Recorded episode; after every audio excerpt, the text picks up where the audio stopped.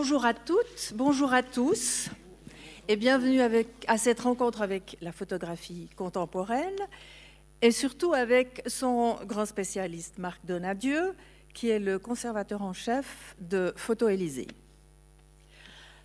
18 juin 2022, il y a un petit peu plus que cinq mois, souvenez-vous, Lausanne est traînée en grande pompe, ces trois nouveaux musées à plateforme 10. En fait, le musée des beaux-arts était inauguré depuis deux ans déjà, mais là, il y avait vraiment le trio. Et ces trois euh, institutions existaient déjà ailleurs, mais elles entamaient une nouvelle vie ensemble au pôle muséal à côté de la gare. Le musée de l'Élysée, le plus jeune des trois, mais aussi l'un des plus importants au monde, spécifiquement et exclusivement dédié à la photographie, était né en 1985 dans la maison de maître de l'ancienne campagne de l'Élysée. Magnifique écran que nous connaissions tous, mais qui était devenu trop exigu. À plateforme 10, désormais, il peut, dans sa caverne d'Ali Baba, se déployer dans un vaste espace modulaire pour ses expositions temporaires, historiques ou contemporaines, euh, pour euh, un, aperçu de ses collections et à terme, mais les choses ne sont pas encore tout à fait en place, pour, euh, dans les profondeurs, mettre à l'abri et conserver dans les meilleures conditions possibles son impressionnant fond photographique de plus d'un million de pièces. En 2018, le musée accueillait son nouveau conservateur en chef, qui allait piloter le, navire dans les temps du grand chantier de la gare, du récollement et du déménagement des collections, de la mise en place du projet scientifique et culturel du nouveau musée, ainsi que de sa, nouvelle identité. C'est plus le musée de l'Élysée, c'est Photo Élysée, qui est son nom maintenant. De la gestion d'une équipe d'une cinquantaine de personnes, du départ inattendu de sa directrice Tatiana Franck, de l'arrivée de sa nouvelle directrice Nathalie Erchdorfer, qui est venue nous faire une conférence, je ne sais plus si c'est l'année passée ou l'année d'avant, de la vie du musée jusqu'à sa première tranche d'existence et l'ouverture de la deuxième, sans oublier le Covid. Sacrée traversée quand même. Le voici donc, ce capitaine au long cours, Marc Donadieu, français aux origines panachées d'Espagne, de Maroc, d'Arménie et de Belgique, c'est ça hein? Et au CV non moins riche et divers. Amoureux de la photographie depuis tout enfant, il a commencé sa formation par un apprentissage de photographe avant de suivre des études d'architecture, puis d'entrer dans le monde des arts visuels au sens euh, large et d'y œuvrer avec une boulimie insatiable commissariat d'exposition d'art et de photographie, euh, scénographie d'exposition, médiation culturelle auprès de handicapés, de patients d'hôpitaux et de prisonniers, rédaction de chroniques et critiques dans toute une série de revues, notamment Art Press, depuis 1994. C'est alors, en 1999, qu'il est nommé directeur du FRAC, Fonds régional d'art contemporain de Haute-Normandie, puis en 2010, conservateur en charge de l'art contemporain au LAM, Musée d'art moderne contemporain et brut, de l'île métropole à Villeneuve-d'Ascq. Son arrivée à Lausanne a, semble-t-il, comblé son désir de retourner à ses premiers amours photographiques et d'y interroger la réinvention permanente du médium, tout en tissant des liens aussi avec le passé. Il y a apporté son regard affûté, sa culture panoramique et transversale sur toutes les formes d'expression visuelle, avec des intérêts particuliers pour les représentations contemporaines du corps, les processus identitaires, l'histoire de la question des genres, les relations entre art et architecture. Apporter aussi son œil d'architecte qui a pu suivre de près l'édification du sculptural bâtiment que Photo Élysée partage désormais avec le MUDAC, Musée de design et d'art contemporain. Il y a quelque temps, tout en égrenant autour d'un café les noms de, quelques-uns de ces artistes de chevet, il mentionnait Marlène Dumas et Luc Toymans pour la peinture, Richard Avedon, Mathias Bruckmann, Mathieu Gafsou et Bernard Plossu en photographie, Et du côté de la poésie, Philippe Jacotet, Blaise Sandrard ou Henri Michaud. Ce n'est sûrement pas exclusif, mais enfin, c'est les noms qu'il m'a donnés. Il me confiait si on ne les a pas lus ou vus, on ne peut rien comprendre à l'art. Et de conclure, de toute façon, sans les artistes, on n'est rien. Même si certains, parfois, sont un peu insupportables. Marc, nous avons hâte de nous laisser embarquer dans votre parcours photographique.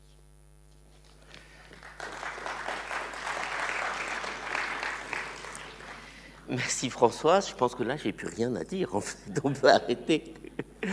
Euh, merci pour euh, votre présence. Alors, on va faire peut-être un petit résumé euh, de ce que François nous a conté. Donc ça, c'est l'ancien musée de l'Élysée que certains ont sans doute visité, qui était au bord du lac, qui était cette ancienne maison de, villégiature, transformée au fil des siècles depuis le, XVIIe siècle, et qui d'ailleurs a donné son nom à l'avenue de l'Élysée, puisque c'est le bâtiment qui s'appelait l'Élysée. Un de ses propriétaires l'avait surnommé ainsi. Et petit à petit, l'avenue Douchy à l'époque est devenue avenue d'Élysée. Et puis, euh, on a appelé avenue Douchy une autre rue.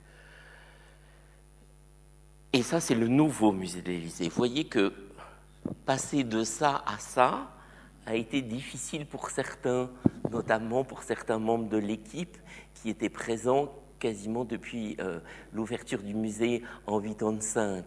Donc ça a été quand même un, choc euh, de passer de l'un à l'autre, mais euh, l'un et l'autre ont leurs avantages et surtout leurs inconvénients.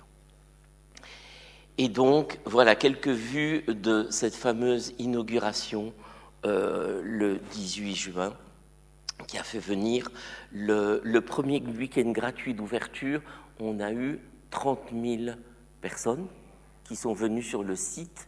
Et à la fin de l'exposition inaugurale, au mois de septembre, on avait reçu sur le site 150 000 personnes, alors que euh, le, prévisionnel était de 200 000 sur un an. Ce qui prouve l'immense curiosité euh, des Lausannois, des Vaudois, des Suisses et des étrangers pour euh, le site, pour les musées et pour la création en général. Voilà. Et donc là, vous, vous allez, vous êtes dans le hall avec cet escalier qui monte à l'étage vers le MUDAC et l'autre escalier qui lui fait pas tout à fait face parce qu'il y a un léger décalage qui descend vers les espaces de photo Élysée. Donc le, le MUDAC est plutôt dans le grenier, nous sommes plutôt dans la cave. Donc en fait, moi je suis né en 1960, j'ai 63 ans. Euh, j'ai commencé à travailler en 79. J'ai commencé ma carrière très tôt. Euh, en fait, il y avait des tableaux chez mes parents. Donc j'ai grandi environné de tableaux et de livres sur l'art. Et euh, chez mes parents, tous les tableaux étaient des tableaux figuratifs euh, relatif à la, période qu'ils ont passée au Maroc. Euh, mais moi, je ne m'en souviens pas, puisqu'ils ont déménagé dans l'est de la France, tout près de la frontière avec le Luxembourg. Je devais avoir deux ans. Donc, j'allais dire que mon enfance, moi, elle est française. Alors, vous veuillez m'excuser si, euh, quelquefois, par rapport à la situation suisse, il y a des légers décalages euh, culturel entre ce dont je vais vous parler et ce que vous, en tant que Suisse, vous avez pu vivre, qui n'est pas exactement la même histoire, même s'il y a beaucoup de, proximité. Euh, et il y avait un seul tableau auquel je ne comprenais rien et qui pour moi était un tableau totalement abstrait avec des tâches qui ne s'accordaient pas. Et puis à chaque fois, je demandais à mes parents, mais pourquoi vous avez acheté ce tableau qui est complètement différent des autres? Et ils me répondaient, tu sauras quand tu seras grand. Et puis un matin, je me suis levé, puis j'ai regardé le tableau, et là, j'ai vu que les taches s'étaient accordées et que ça représentait un visage. Donc je suis allé à nouveau voir mes parents en disant, ça y est, j'ai vu, c'est un visage. Et ma mère m'a répondu, oui, c'est le visage du Christ. Alors là, j'ai répondu, donc je suis grand et j'ai plus besoin de lui. Au lieu de dire j'ai plus besoin de vous euh, pour comprendre le tableau, j'ai fait un lapsus et j'ai dit j'ai plus besoin de lui. Voilà. Et, donc, euh, et donc tout d'un coup, je me suis rendu compte à travers cette anecdote, pas tout de suite, un peu plus tard, que, euh, eh ben, que l'art, il fallait être prêt pour le comprendre, que c'est un apprentissage, qu'il fallait peut-être quelquefois grandir. C'est comme l'apprentissage pour moi du langage on, on, est en sachant parler, et pour autant, on n'a pas, j'allais dire, il faut apprendre cette pratique du langage, même si on l'a inné à l'intérieur de soi. Je pense que l'art, c'est exactement pareil. Tout le monde peut regarder, euh, et d'ailleurs, c'est ce que je vous conseille, euh, et je pense que vous le faites déjà, pour apprendre l'art, il faut surtout aller dans les musées, les galeries, les espaces d'exposition, et puis regarder, essayer de comprendre ce qu'on voit. Et puis quelquefois, on peut s'aider en allant justement dans les programmes de conférences comme, Connaissance 3 ou en allant dans des visites guidées. Mais il faut faire confiance en son intuition. Puis moi, j'ai fait confiance dans mon intuition et dans ce cheminement. Donc, à partir de cette anecdote sur ce tableau, alors là, je ne saurais l'expliquer euh, si euh, mon père avait une pratique photographique et cinématographique, et puis ça m'a toujours plu. Euh, et donc assez vite, je me suis inscrit dans un club photo assez jeune, et puis j'ai demandé à mes parents si je pouvais prendre l'appareil photo de mon père, et puis après j'en ai eu un propre. Et puis j'ai commencé comme ça dans une pratique complètement associative et, et d'amateur. Et puis euh, j'ai continué jusqu'à quand j'étais à la fin donc, du lycée, donc pour vous c'est le gymnase, les deux dernières années avant d'avoir le diplôme du baccalauréat. Je ne sais pas comment on appelle le baccalauréat en Suisse, mais voilà, en première et terminale pour nous, j'ai tenu le club photo du lycée. Et puis d'ailleurs, c'est au moment, euh, dans ces années de première terminale, que j'ai fait mes premières expositions sur la photographie en, découpant des pages dans les magazines et en écrivant à la main. Quelque chose évidemment euh, très sommaire puisqu'on est en, en 76-77 et donc voilà, c'était quelque chose d'assez amateur. Et puis le, proviseur du lycée m'a demandé d'écrire mon premier texte sur l'art. Euh, mais au départ, j'avais aucune formation pour ça, et puis je le faisais avec tout le bon sens que j'avais, et puis tout ce que je pouvais glaner comme information euh, dans, les, dans les revues euh, spécialisées. Et puis, je voulais m'inscrire dans une école des beaux-arts, mais à l'époque, en France, il n'y avait pas d'école des beaux-arts spécialisée en photographie on n'avait pas l'équivalent de Vevey. C'est dommage. Peut-être j'aurais dû venir à Vevey, mais je ne, le connaissais, pas l'existence de cette école. Euh, et du coup, j'avais ma sœur cadette qui faisait de l'architecture. Puis je me suis dit, je lui ai demandé ce qu'elle faisait, puis ça me semblait assez intéressant. Et puis du coup, eh ben, j'ai suivi ce cursus à l'école d'architecture où j'ai appris beaucoup de choses très différentes, et notamment ce qu'était la photographie d'architecture. Et je me suis dit, ben voilà, à partir de ce moment-là, je vais pouvoir faire un croisement en me spécialisant dans la photographie de bâtiments. Euh, et puis c'était quand même bon. Alors il fallait passer un diplôme et, prendre un sujet de diplôme. Et puis la photographie d'architecture, c'était pas suffisant parce qu'il fallait faire un projet. Alors du coup, je me dis mais il y a ce musée des beaux arts, c'est à Nancy, dans l'est de la France. Euh, une très belle ville, architecturalement parlant, avec la place Stanislas. Je ne sais pas si certains d'entre vous ont eu l'occasion de visiter Nancy, mais c'est vraiment architecturalement, euh, avec l'architecture classique de la place Stanislas, et puis après aussi une architecture de tournant du siècle qui est assez riche euh, d'inventivité. Et donc je me suis dit, bah, je vais travailler sur le musée des beaux-arts, il a besoin d'une rénovation et d'un agrandissement. Ça, ça venait aussi, c'était juste la, le musée d'Orsay venait d'ouvrir. Et puis, euh, surtout, une chose importante, c'est le centre Pompidou. Alors, quand j'ai passé donc justement mon baccalauréat, quand j'ai fini mon, premier cursus, euh, j'ai demandé à mes parents euh, si je pouvais aller à Paris pour visiter ce bâtiment.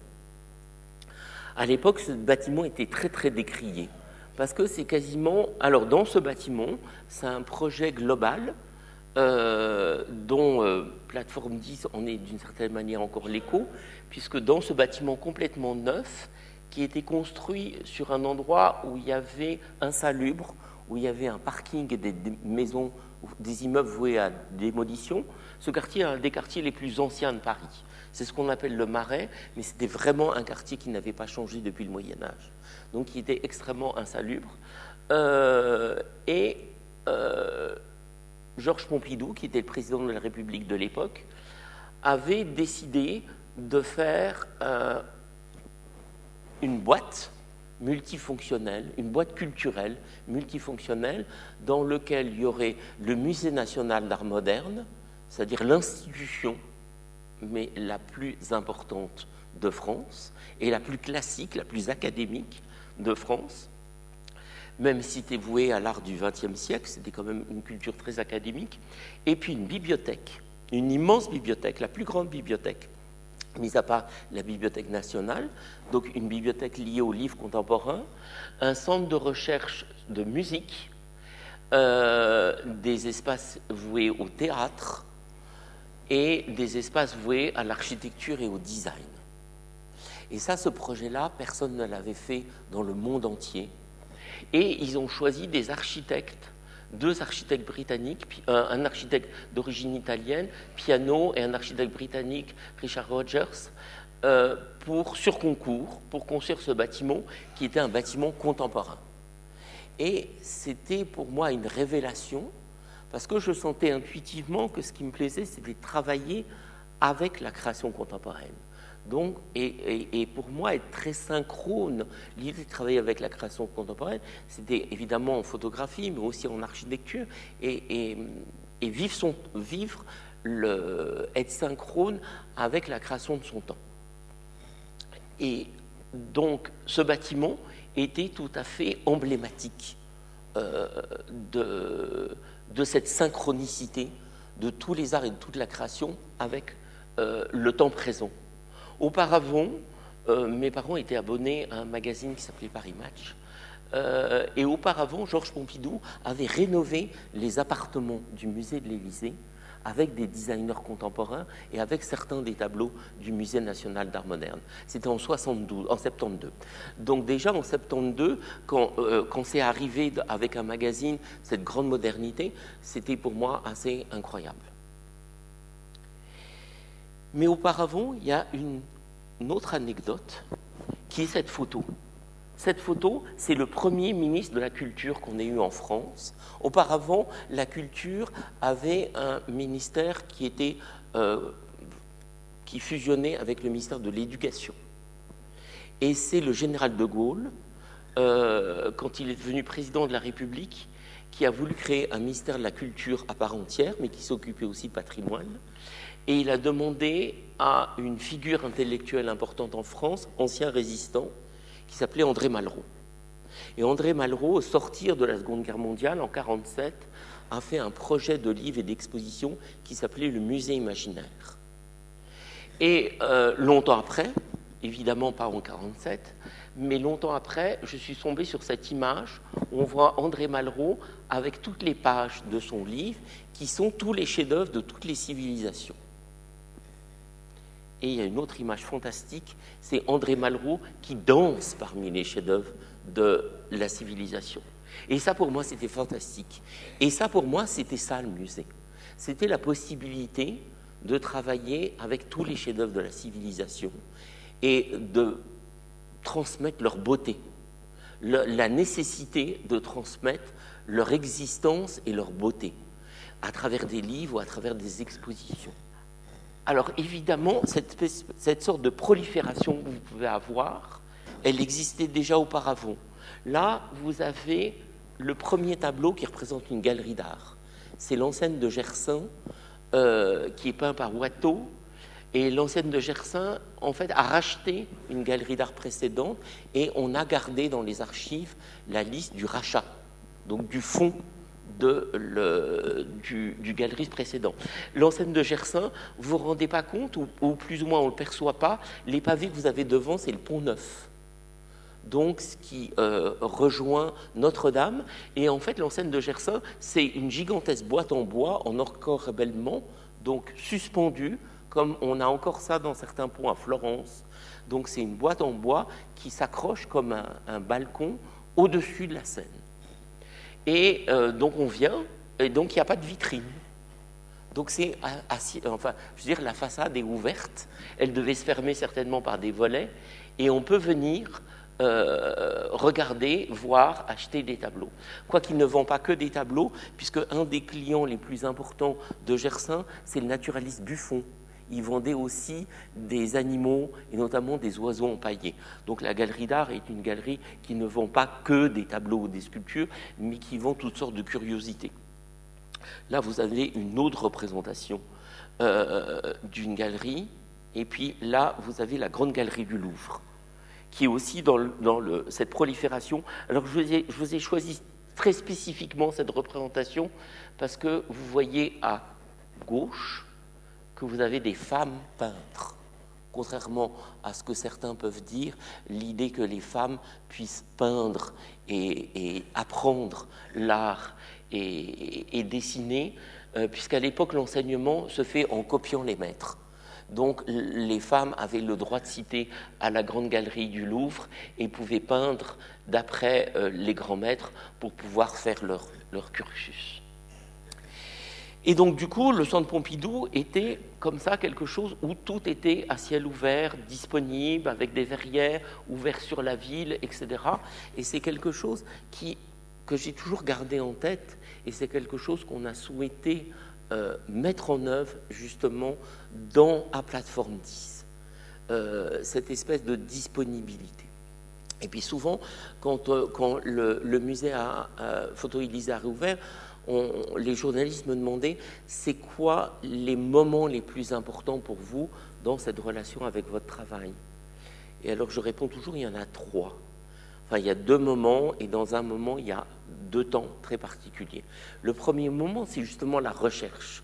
Et alors c'est très bien parce qu'avec les ordinateurs, tout est à peu près disponible.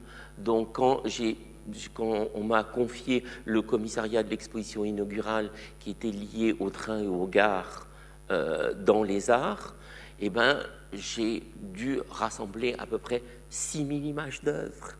Et c'est très bien avec Internet parce qu'on n'a pas besoin d'aller dans les musées, voire presque pour, euh, on n'a pas besoin d'aller dans les bibliothèques puisque tout est disponible maintenant sur cet petit espace qu'est l'ordinateur. Et puis une fois qu'on a fini la recherche, là on peut aller sur place pour voir certaines œuvres. Donc ce temps de la recherche, comme pour André Malraux, euh, c'est un temps qui pour moi est un temps assez miraculeux, puisqu'on trouve toujours la pépite, on trouve l'œuvre qui va, on fait des couples, des associations, et donc ça, ça va permettre après de vous faire les simèses les plus incroyables du monde, avec à la fois des chefs-d'œuvre qui peuvent venir, et puis des choses totalement inattendues et curieuses qu'on euh, mélange entre elles comme, euh, comme des, les fils pour faire du tissage. Et puis l'autre moment, qui sont importants et qui sont quasiment importants depuis le début de ma carrière, c'est le premier visiteur, accueillir le premier visiteur et dire au revoir au dernier visiteur. C'est-à-dire c'est le premier jour et le dernier jour. Parce que tout ce qu'on fait, c'est dédié au public. Évidemment, on prend beaucoup de plaisir à travailler, on apprend nous-mêmes des choses, on fait avancer l'histoire de l'art, on fait avancer la connaissance sur les œuvres. Donc, on pourrait rester dans cette sphère de la pure connaissance. Mais pour moi, elle n'a jamais été suffisante. Euh, parce que dans ce cas-là, je serais devenu historien de l'art. Le fait, depuis le départ, de travailler sur la, création contemporaine, bien sûr, c'était accompagner les artistes et notamment les photographes, c'est-à-dire être comme un coach qui leur permet de développer leur travail, mais c'est aussi de le transmettre. Et le transmettre de toutes les façons possibles et inimaginables. Mais euh, pour moi, le lien physique est aussi important. Et c'est peut-être une des raisons pour lesquelles euh, j'ai souhaité travailler dans un musée, euh, où j'ai travaillé avant au centre d'art, pour être justement au contact avec ce public et lui dire bonjour, et le dernier jour lui dire au revoir. Je vous remercie de, votre présence.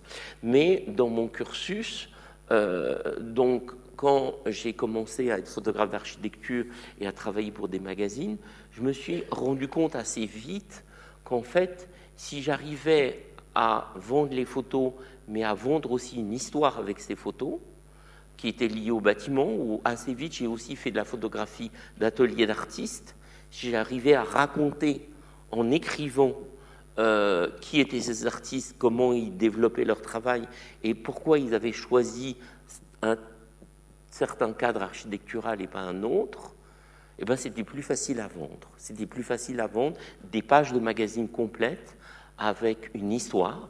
On appelle ça maintenant le storytelling. Euh, c'était donc plus facile.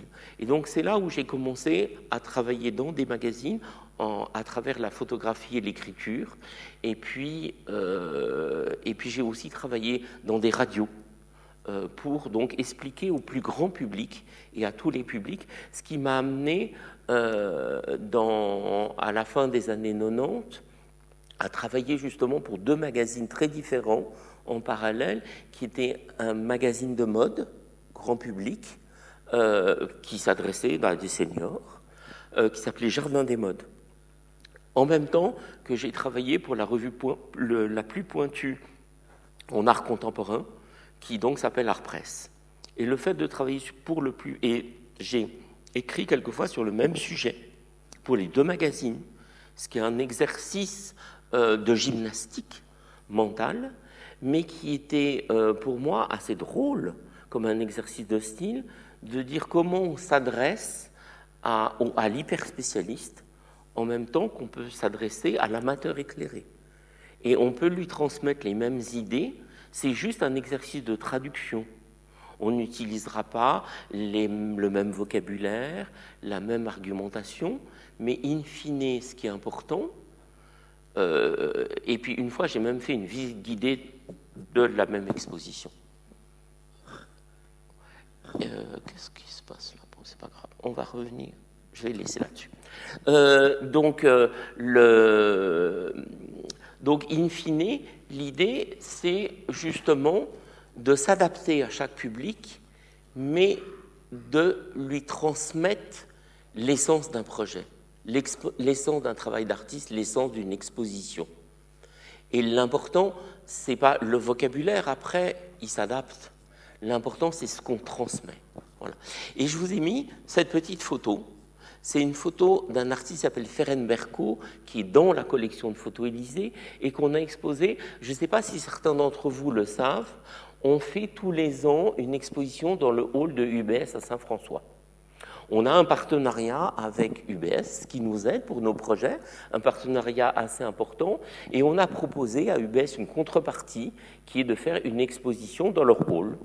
Puis certains nous ont dit, mais pourquoi aller dans un hall d'une banque où il y a trop de lumière, c'est tout petit, etc. Euh, on est obligé de faire des tirages modernes, puisque des tirages originaux s'abîmeraient avec le trop de lumière. Et puis, on a toujours défendu le fait qu'il fallait qu'on aille vers les autres publics. S'il y avait des publics qui étaient intimidés à l'idée d'aller au musée, évidemment, si on déplace les œuvres dans un ailleurs, comme on travaille aussi, on a fait des projets à l'espace Arlot, où on travaille dans d'autres petits endroits à Genève, etc., ça permet en allant vers le public qui, euh, de pouvoir produire des rencontres avec l'œuvre d'art, donc avec la photographie, et puis si la rencontre marche, évidemment, ils vont se dire Ah, mais alors peut-être que Photo Élysée, c'est aussi fait pour moi.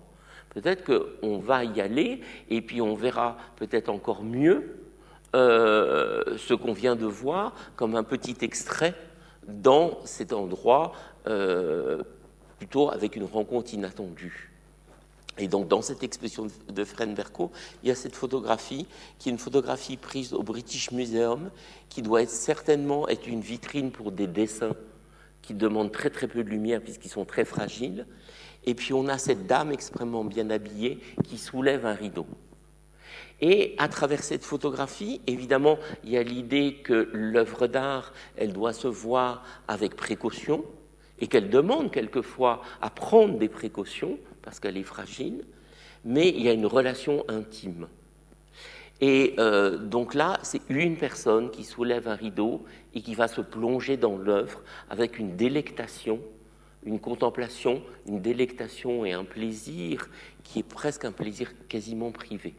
Et ça aussi, c'est deux choses qui pour moi m'importent beaucoup, puisque je vous ai parlé dans les, les vues précédentes de la prolifération, que tout est disponible, mais je pense que cette prolifération, on peut l'articuler sur ce rapport d'intimité. Elle n'est pas contradictoire. Et tout ce qu'on fait, nous, dans les scénographies d'exposition, euh, et c'est quelque chose que j'ai étudié et mis en pratique dans les dix ans de, ma carrière d'architecte, où j'étais plutôt spécialisé en céodographie, en muséologie, en muséographie, c'est que ce n'est pas antinomique d'accueillir le plus grand nombre, de montrer beaucoup de choses et asseoir un rapport très intime avec l'œuvre. Et je pense que si on réussit ça, on réussit déjà beaucoup de choses dans l'approche de l'œuvre d'art. Alors, ma relation avec la photographie, elle a été assez naturelle parce que la photographie, c'est l'art de représenter la vie telle qu'elle est, mais aussi justement la vie telle qu'on la rêve, la vie passée, la vie présente ou la vie future. La photographie, c'est un art qui se joue perpétuellement du temps et de l'altérité, un peu comme l'écriture ou la littérature. Parce que dans chaque image, comme dans chaque texte, on a l'impression de vivre le temps qui est raconté ou le temps qui est photographié, l'espace et la vie au présent, alors même que euh, ce temps et cette vie peuvent être passés ailleurs ou non encore advenus. Par exemple, rien me dit, cette photographie est une photographie assez ancienne, et en même temps, c'est une expérience qu'on pourrait refaire maintenant. Euh, et puis rien me dit que peut-être elle est totalement mise en scène et qu'il a voulu illustrer quelque chose, mais peut-être que ce n'est pas quelque chose qu'il a vu par surprise. Mais on n'en sait rien. C'est comme dans un texte littéraire, dans une photographie, toutes les interprétations sont possibles. Et c'est ça qui est intéressant, beaucoup plus pour moi qu'en peinture, parce qu'en peinture, il y a un décalage. C'est une représentation qui est décalée vis-à-vis de la vie réelle, alors que là, vous avez l'impression d'avoir la vie réelle devant vous, mais elle garde un côté fictionnel. C'est-à-dire que cette, scène est tellement inattendue qu'elle est trop belle pour être vraie, par exemple. Et pour moi, la photographie, c'est ça. C'est une photographie réussie, souvent, elle est trop belle ou quelquefois trop dure. Tout dépend de son sujet. Et en ce moment, à Photolysée, on a une exposition sur le conflit en Ukraine et les multiples photographies de ce conflit. Elle est soit trop dure, trop violente, pour être vrai. Il y a des gens qui nous disent non mais c'est pas possible, c'est trop horrible pour que ça se passe, pour que ça se soit passé comme ça, ou quelquefois elle est trop belle pour être vraie. Et ça c'est tous les mystères de la photographie. Elle engage aussi un autre rapport à l'identité. Euh, par exemple, Gustave Flaubert disait Madame Bovary, c'est moi, en faisant de son personnage un autoportrait par délégation. Évidemment, tout le monde sait que Gustave Flaubert, c'est pas Madame Bovary et que la vie de Gustave Flaubert ne ressemble pas à Madame Bovary. Mais quelque part, on met de soi dans n'importe quelle création. Et donc, toute cette réflexion, en effet, assez tôt, m'a fait dire, mais qu'est-ce que ça dit à travers la photographie, qu'est-ce que ça dit de nos identités? Comment on s'identifie à ce qu'on voit? Parce que quand on lit un texte, on s'identifie, mais les images sont mentales. Alors qu'en photographie, on a les images devant soi. Donc du coup, est-ce qu'on arrive à se projeter dans un autre que soi qui est dans l'image Est-ce que j'arrive, moi, à me projeter dans cette dame alors que je ne lui ressemble pas du tout, que je ne sais rien de sa vie, euh, et que je ne suis pas synchrone physiquement et sans doute socialement? Mais néanmoins, je pense que oui. Et c'est ça qui m'a amené justement à tisser toutes ces différentes problématiques du corps, du genre, de l'identité, parce que euh, la photographie nous amène toujours à nous questionner là-dessus.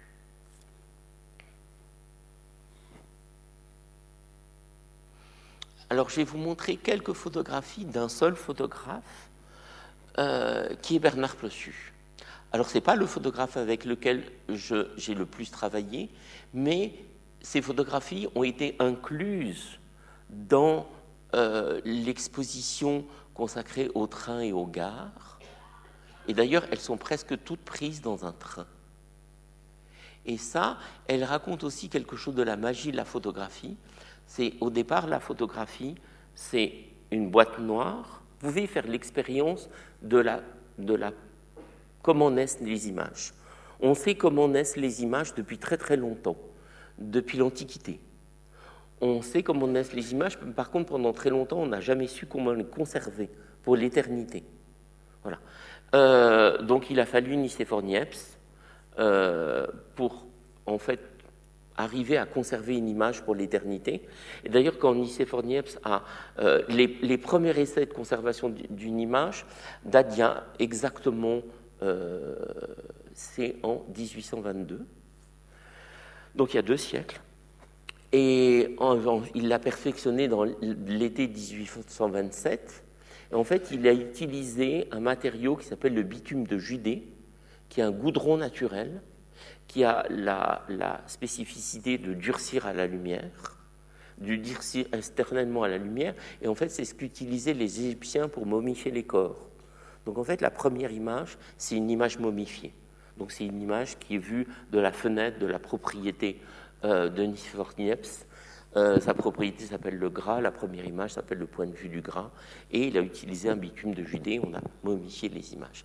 Mais je reviens, si vous prenez euh, n'importe quelle pièce chez vous, vous l'obscurcissez complètement en peignant la fenêtre ou en mettant un carton devant la fenêtre, et vous percez un tout petit trou, le plus minuscule du monde, devant la fenêtre, et ben, vous verrez que sur le mur opposé, ce qui est à l'extérieur va se projeter à l'intérieur, la tête en bas, et inversé. Donc, toutes les images, c'est un faisceau lumineux, et si on fait une boîte noire, on peut faire naître sur le mur opposé les images. C'est quelque chose que nous décrit Léonard de Vinci, euh, et donc tout le monde connaît qu'une image, c'est juste des informations dans un flux lumineux. Et ce que j'ai beaucoup aimé dans ces images de Bernard Plossu, qui sont dans un wagon, c'est qu'il a justement, donc on appelle ça le principe de la caméra obscura, de la chambre noire, euh, qu'on peut faire aussi très simplement pour apprendre la photographie. Vous prenez une boîte à chaussures, vous percez un trou, dans le noir, vous préparez un papier sensible, et puis vous le mettez dehors vous le laissez une journée, et au bout d'une journée, vous allez prendre votre papier sensible. Alors vous allez ramener votre boîte dans le noir. Dans le noir, vous allez enlever le papier. Et puis vous allez le développer et vous allez avoir une photographie. Donc une boîte à sur un petit trou, c'est ce qu'on appelle un sténopé. C'est la plus simple et la, plus rudimentaire des caméras obscures. Et donc le wagon, il est complètement transformé dans ces images en caméra obscura, dans lequel lui-même s'est mis en scène. Et puis on a cette dernière image, qui est une image très jolie. C'est en fait le fils de Bernard Plossu qui a pris un petit, euh, appareil et qui a photographié dans la fenêtre d'un train. Et puis, euh, donc c'est Bernard Plossu qui photographie son fils en train de prendre une photo derrière la fenêtre d'un train. Et Bernard Plossu a fait un tirage de cette photo. Il a repris le même train euh, et qui est un train célèbre puisqu'il habite à La Ciotat. Et un des premiers films des Frères Lumière, c'est l'arrivée d'un train en gare de La Ciotat qui était en partance de Lyon, où il y avait l'usine des Frères Lumière. Et, euh, donc c'est un train que Bernard Plessu a pris souvent entre Lyon et La Ciotat. Et euh, donc il a pris ce tirage et puis il a, remontré, puis il a refotographié l'image d'une image d'une image qui est cette prise de vue euh, presque en, abîme. Et dans son rapport à dans ce, cet itinéraire que j'ai eu avec la photographie, à un moment donné, j'ai tenté de, devenir non pas un architecte, un photographe au service de l'architecture ou des artistes, mais de faire mon propre travail photographique, euh, qui est exposé en galerie pendant un certain temps, qui n'a pas connu beaucoup, beaucoup de succès, mais c'est pas grave. Donc je l'ai mis un peu de côté pour justement euh, aller au Fraco de Normandie et beaucoup plus m'occuper des autres artistes, puisque euh, voilà, ma carrière d'artiste n'avait pas euh, reçu beaucoup d'audience. Mais néanmoins, je vous fais un cadeau que peut-être plus personne ne verra. C'est trois images. Ces trois images que j'ai fait à Genève au MAMCO. C'est des images qui sont faites avec un tout petit appareil photo très très précaire. Euh, et voilà, ces trois images vues de la fenêtre du MAMCO, éclairées par un néon du hall du MAMCO, qui est une œuvre, alors il y a une œuvre de Maurizio Nanucci et une œuvre de Dan Flavine, et donc c'est la lumière d'un néon qui éclaire Genève vue à travers la fenêtre. Voilà. Et donc c'est un petit triptyque. Donc je faisais des choses comme ça très étranges, très déréalisées. Et donc après, donc, en effet, j'ai travaillé au Fonds régional d'art contemporain de Haute-Normandie euh, pendant 12 ans, euh, où j'ai montré des artistes contemporains. Et puis on a fait en effet des programmes de médiation euh, envers l'ensemble des, des, publics. Et ensuite, je suis parti. Donc, quand j'étais au Fonds régional d'art contemporain de Haute-Normandie, donc c'est des structures qui sont comme des centres d'art, mais avec une collection. Et le but de cette collection, c'est justement de l'amener, et c'est pour ça que j'ai choisi de travailler dans les structures spécifiques en France. Il y en a une par région française, y compris les territoires d'outre-mer. Euh, et cette collection a pour vocation de tourner dans tous les lieux, et c'est des collections sur les artistes vivants contemporains, de tourner dans beaucoup, beaucoup de lieux très divers dans toute la région donnée. Donc on est comme une, réserve qui rayonne partout dans une région. Donc on prenait notre, une petite camionnette avec les œuvres et on les amenait partout et on faisait des accrochages. Euh, dans une bibliothèque, euh, ça pouvait être le hall comme euh, le casino de, de, Montbenon, aussi bien que dans un musée très très important. Donc c'était des projets à échelle variable, et c'est comme ça que j'ai commencé à travailler avec des, musées importants comme le musée des beaux-arts de Rouen, le musée des beaux-arts du Havre, les musées des beaux-arts d'Evreux, donc sous tout le territoire de, la Haute-Normandie. Et puis c'est là où je me suis dit, mais c'est quand même intéressant euh, de faire rejoindre le passé et le présent. Euh, puisqu'auparavant, je travaillais beaucoup plus sur le présent et pas forcément sur une grande traversée historique. Et c'est comme ça que je me suis euh, souvenu aussi de mes premières grandes émotions que j'ai eues, que je vous ai présentées au début avec, euh, avec André Malraux et avec la visite au centre Pompidou. Et donc, j'ai eu la chance qu'on me confie une exposition dans le cadre, il y a une manifestation à Lille qui s'appelle Lille 3000, dans lequel tous les deux ans on donne un grand thème, et là c'est le thème de la Renaissance. Et j'ai voulu faire une exposition qui soit comme un récit initiatique de justement comment on acquiert la connaissance. Et donc, toute l'idée, c'est de faire un parcours à l'intérieur des salles d'exposition qui soit comme voilà un récit initiatique dans lequel on suivrait un petit personnage imaginaire qui c'est ce petit enfant suspendu en l'air et dont on va défaire les liens, il va au fur et à mesure s'émanciper. Donc comprendre ce qu'est le monde et s'émanciper. Et pour cette exposition, dans la vitrine de droite, en fait, il y avait des Bibles avec le texte de la Genèse. Et en même temps, vous voyez au fond, au milieu, vous avez un petit plan incliné, tous les cartels étaient des tablettes tactiles. Et donc, je faisais aussi confronter l'extrême contemporain et puis, il y avait des livres qui, sont, qui étaient des incunables, des, livres qui étaient écrits à la main avec des illustrations faites à la main. Et, et, pour moi, les deux choses, l'aujourd'hui et le plus ancien, l'origine, pouvaient se télescoper et se parler l'un l'autre. Puis il y a des gravures de Dürer qu'il y a dans la vitrine à gauche. Puis là, vous avez le travail d'un artiste suisse qui s'appelle Rémi Zog, qu'on n'a plus beaucoup l'occasion de voir, mais qui était un artiste formidable, qui travaillait justement sur la notion de tableau et la notion d'œuvre, et qui fait donc un travail de texte. Donc c'est toujours à peu près, la typo est toujours la même, c'est toujours sur des fonds monochromes, il y a toujours des textes, mais il est incroyable, c'est que c'est un des premiers artistes qui a fait parler le tableau, et qui dit par exemple, et si lorsque moi le tableau je regarde, le monde me voyait, ou et si lorsque moi le tableau je ferme les yeux, je devenais invisible. Ça, c'est une question philosophique que j'avais jamais encore rencontrée et qui est très en résonance avec la photographie, puisque la photographie, c'est l'art du voir. Et Rémi Zog euh, nous parlait du fait, mais est-ce que l'œuvre, par exemple, pourrait nous être opaque, pourrait ne plus rien nous dire?